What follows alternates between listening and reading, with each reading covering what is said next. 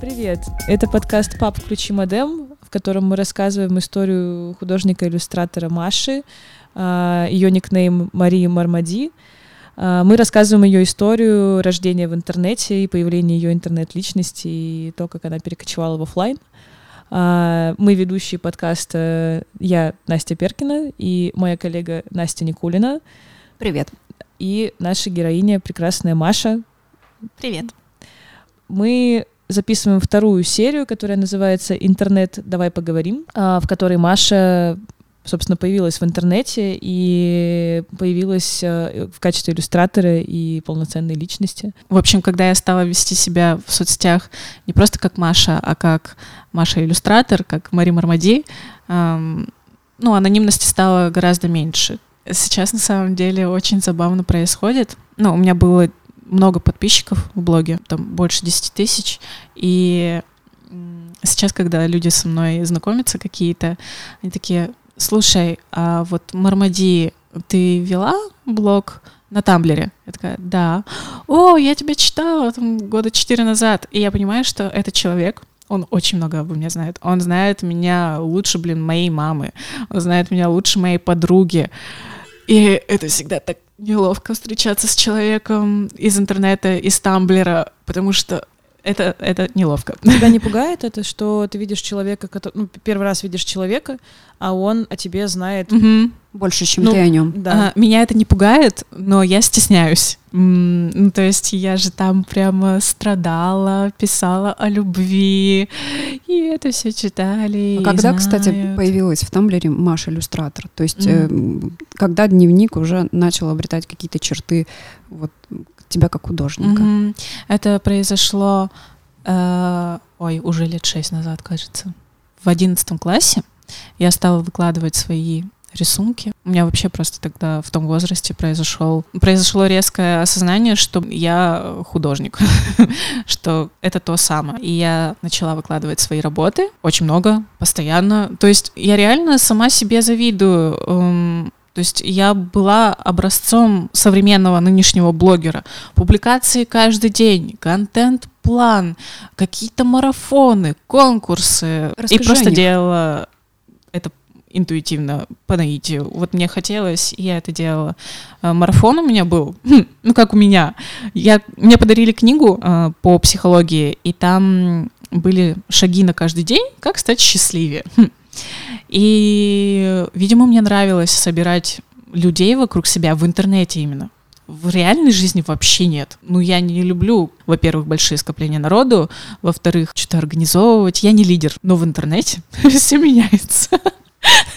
Я только что это поняла. Я даже вот э, в октябре собирала людей, чтобы со мной рисовали каждый день. Просто так. У нас был чат, куда каждый день выкладывали свои работы. Мне просто было по фану вместе с кем-то что-то делать. И вот была книга с заданиями на каждый день, и я сказала, давайте, кто хочет, присоединяйтесь. И я каждый день делала публикацию с заданием. Каждый вечер люди присылали отчеты, публиковали, как они все это проходили. Длилось 90 дней все это удовольствие, и это было очень круто. Прямо я помню, что людям было это полезно. Несколько человек, они продержались до конца, и это было вау-вау-вау. По поводу там контент-план, плана, Э, мне просто нравилось э, знать наперед, что я хочу написать, что я хочу опубликовать. У меня там была тетрадочка, в которую я записывала тему постика, который я хочу написать, примерный текст. Я могла задавать вопросы, а о чем вы хотите почитать? И то есть это было лет 5-6 назад. А ты сама к этому пришла? Да. Или так... ты видела какие-то аналоги? В... Вообще нет. Вообще нет. Этого не было. Об этом никто не рассказывал. Угу. И реально я вела себя так, как ведут себя э, нынешние блогеры. Слушай, ты помнишь, как э, к Тамблеру добавился Инстаграм?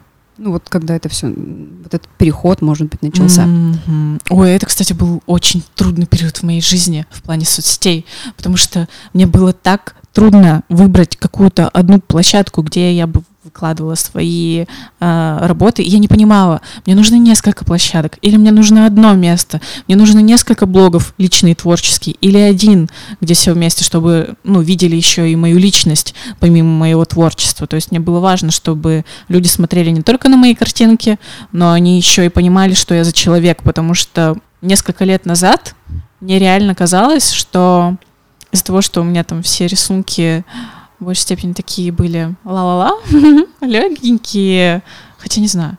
Э, ну, в общем, многие думали, что я такая белая, пушистая милашка, котик Мурмяу. Я не такая уж белая, пушистая. Ну, я бываю... Иногда не котик. Ну, прям вообще тигрица скорее.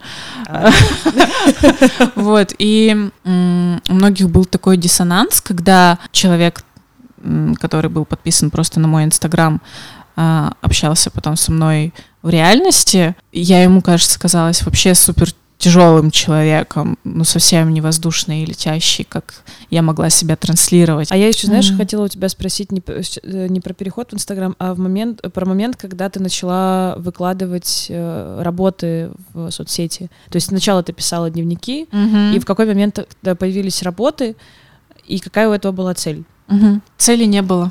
Мне это так нравится. Я просто делала то, что мне нравилось. Я начала постоянно рисовать. Смысл просто в стол рисовать, никому этого не показывая. У меня не было никогда э, такого, ну, у меня вообще не заниженная самооценка, поэтому не было такого, что фу, это слишком некрасиво, чтобы выкладывать и показывать. Я спокойно нарисовала, сразу же выложила, нарисовала, сразу же выложила. Наверное, все-таки была у меня потребность получить какой-то отклик, поддержку, лайк. Раньше лайки, они же очень много значили. В хорошем смысле. То есть лайк означал, что человек точно прочитал, что ему там точно понравилось, что он тебя поддержал этим лайком, сказал тебе привет. Да у тебя был, кстати, кстати, период, когда ты прямо следила за количеством лайков, за тем, кто эти лайки поставил? Ну, на Тамблере, да. В Инстаграме, если честно, не помню. Ну, я точно следила за количеством но я не смотрела, кто ставит. Угу. В принципе, неважно мне было. С Инстаграмом интересная вещь, что сначала, мне кажется, я все-таки пыталась какой-то образ создавать, ну или показывала не полностью себя, из-за чего у людей вот было ошибочное мнение обо мне, как мне кажется. Ну, вот этой вот розовой, легкой, летящей девочки. В смысле, ты намеренно его создавала, этот образ? Да нет, я просто не транслировала как раз-таки все, что есть во мне. А с чем это было связано? Mm-hmm. Ну, то есть, почему у тебя там... там... Я боялась. Ага. Я боялась показаться какой-то не такой. Ну, там, не такой хороший. Ты говоришь, что ты боялась показаться какой-то не такой, а это, то есть, типа, ты интуитивно чувствовала, что в Инстаграме э, принято быть э, классненькими, приятными? Так там же мои знакомые все. А, там же все разница. мои знакомые, да, mm-hmm. и стесняюсь я как-то полностью открываться. А хотя чего там такого вообще? Вот сейчас я не понимаю. Ну, в смысле, ты, мне кажется, ты довольно откровенно все-таки ведешь. Ну вот сейчас, да. Я такая, и что? Угу. То есть в Тамблере ты была более открыта? Ну да, да. Я могла порассказывать про отношения, например. Но тоже все равно про свою сторону. А Только. ты не думаешь о, о том, что, э, точнее, во-первых, думала ли ты, э, с чем это связано, вот это, ну, помимо того, что у тебя там есть знакомые в Инстаграме, а в Тамблере ты не очень понимала, кто, как бы, кто uh-huh. все эти люди. Там, если мы говорим про 10 тысяч, как бы ты же не можешь их лично всех. Uh-huh. Вот. И, ну, не может ли это все связано быть с тем, что когда у тебя был, был Тамблер, ты чуть меньше представляла, что такое интернет, там какая-то безопасность, uh-huh. приватность и вот это все? Вот, а сейчас это, ну, такая важная штука, так или иначе, и ты как да. бы... Ну, то есть ты просто понимаешь уже больше масштаб бедствия, да, как бы, что ты да. вот выкладываешь да. куда-то, и оно куда-то летит. Я не понимала. Когда mm-hmm. я начала вести Тамблер, я, я не задумывалась о том, что вот кто-то может найти мой блог. Там просто были незнакомые люди, которым, ну, было все равно так-то, по mm-hmm. большей части. И мне было все равно, что эти незнакомые люди все это читают. Я же с ними потом в жизни реально не встречусь. Но как казалось, что нет, встречусь. Но все равно друзья Стамплера, мы с ними по-другому познакомились. Это не мои одноклассники, с которыми мы нас вынужденно свели в одном месте, и вот мы дружили якобы. А здесь человек прямо так осмысленно выбирает с кем он будет дружить по его блогу. Ну, то есть он же сначала читает так, что у него там в жизни происходит, как он от этом, а, об этом отзывается, и по этому фактору выбирает, будет он дальше продолжать следить за этим человеком или нет. Ну, то есть так немного более осознанная история, поэтому меня ничего не смущало в том, что я могу прямо вот открыться на полную катушку. В Инстаграме там были ну, одноклассники, одногруппники. И вот я же не выбираю там, кто на меня подписывается из реальной жизни. И тогда нельзя было блокировать, по-моему, еще своих подписчиков. То есть, допустим, я вот не хочу, чтобы этот человек знал что-то о моей жизни. У меня не было функции отгородить э, его от моей жизни, поэтому я не писала так много, как могла писать на Тамблер. Угу. А ты стала закрываться, ну вот когда ты стала создавать образ иллюстратора и уже поняла, что Тамблер это площадка не только для дневника, но и в целом какая-то потенциальная площадка, э, где можно себя презентовать, угу. то есть ты стала более закрытой. Угу. Я в один момент отделила творческий блог от личного. Ну, то есть я оставила тот блог, где было больше аудитории под творческий, и продолжала туда публиковать только свои работы. А личный завела новый и просто сказала, что вот, там, ребята, кому интересно читать о моей жизни, я буду обитать там-то. Но потом это кучу раз еще менялось, потому что вот я не могла решить, нужно ли мешать э, картинки с личной жизнью, чтобы ну, была полная картина меня как художника, или слишком лично и не нужно. И вот это вот, вот всегда вот это было, что, блин, вот я напишу, а там же уже ну, много народу, и уже не так хочется э, быть открытой. Много было каких-то противоречивых у меня эмоций с этим mm-hmm. всем связанным. Прям реально головняк был. Но при этом в Инстаграме-то у тебя... Э, сколько? Две тысячи у тебя?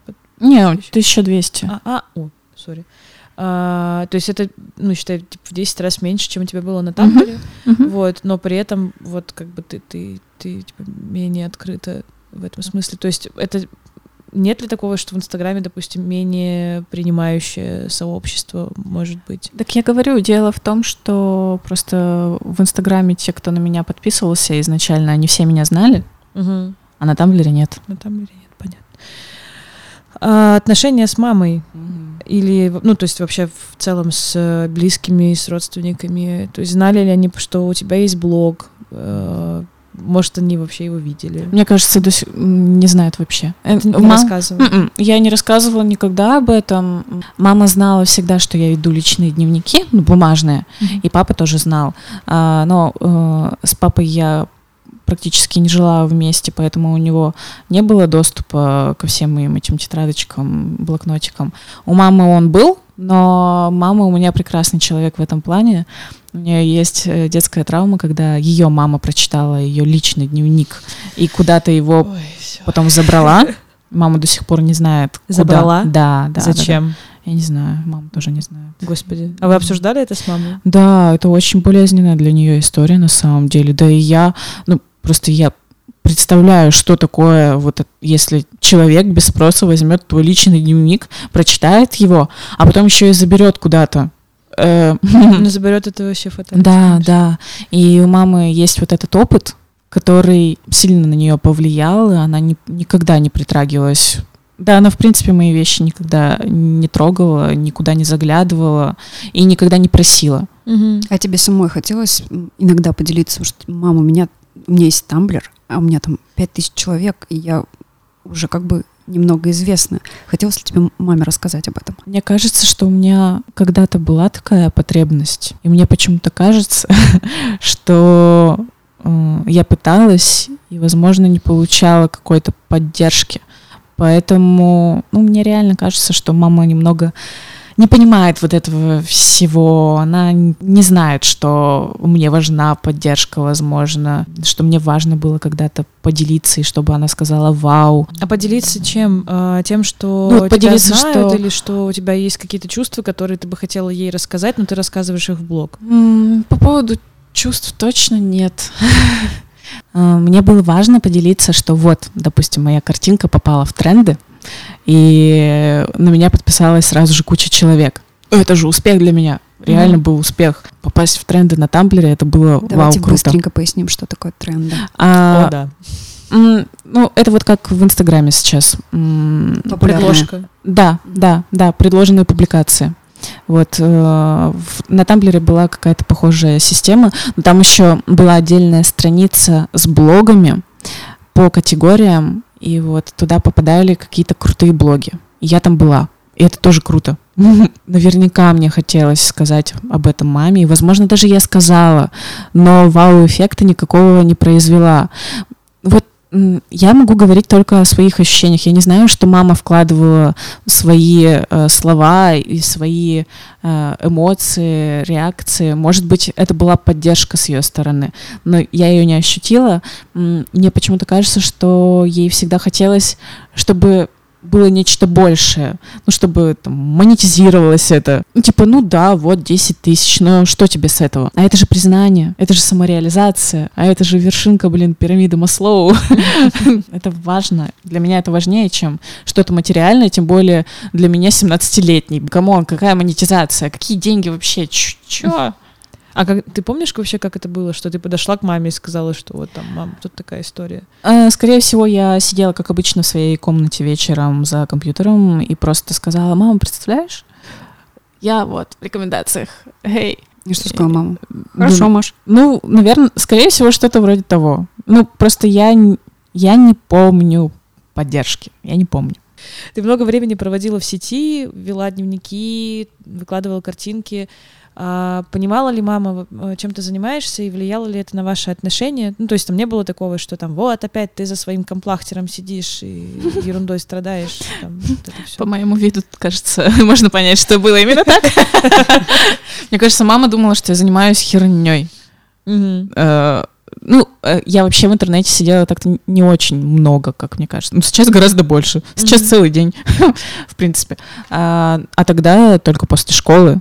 И Мгм. то я сначала делала уроки, у меня же был синдром отличницы. У меня мама была классным руководителем. Твоим. О, Да. Серьезно? Да, да, я вообще искалеченный ребенок. И вот в свободное время я могла писать в блог, и мама просто каждый вечер мне говорила, чтобы я не засиживалась допоздна. И Это был- поздно, это сколько? До 12. Понятно. Да, и мне кажется, это было до второго курса в универе. А, ну не, не, не, ладно. Ну, до универа, короче. Мгм. Меня это очень сильно бесило, ну, потому что, ну, блин, я взрослый человек. Не высплюсь, не высплюсь. Но это моя проблема. и Я мой сама- блог. Мой блог, да, хочу писать. Может быть, из-за того, что она не знала, что я делаю, она думала там, что я не знаю, э, на порнхабе сижу. Я не знаю, что она могла подумать. Но нет, вряд ли на самом деле. Я там не сидела, правда. Как-то, мне кажется, она не понимала. А у тебя вот это э, синдром отличницы, этот, когда тебе важно получить там определенное количество баллов, перекочевало в, в сеть, ну, типа, и не трансформировалось ли это в стремление получить какое-то количество лайков, комментариев, там, охват, что угодно? Слава богу, в универе я избавилась от этого всего. Ага. И у меня такой стиль рисования, Ага. что по мне не скажешь, что я какой-то там перфекционист э, и вот люблю, чтобы все было идеально. Я учу людей, которые ко мне приходят, расслабиться и делать не так, и делать некрасиво, и в спокойствии. Вот, Ну, то есть нет, в соцсетях этого не было.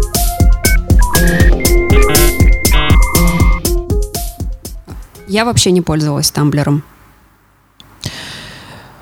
У меня была попытка начать им пользоваться, но я абсолютно не понимала, как он работает, вот, и просто забила на это дело. Мне кажется, я даже сейчас не уверена, как он выглядит. Про дневники Ру, кстати, когда мы с тобой искали ге- героиню, мне две девочки писали, что их путь в интернете начался с дневников. То есть публичная история с ведением дневника, это нормально для многих Мгм. было. Может быть, это какая-то была э, тусовка, которая потом перетекла в Тамблер. Ну, в общем, дневники для многих это знакомый сервис. Но у меня не было ни того, ни другого. Слушайте, а вообще была потребность писать что-то в, в сеть личную? А, у меня даже сейчас ее нет. То есть у меня Мгм. очень редко, как- когда чего-то бомбит, да, наверное. Но это, это как обычно, типа в, интернете что-то случилось, и пора об этом покричать. То есть, ну, это очень редко.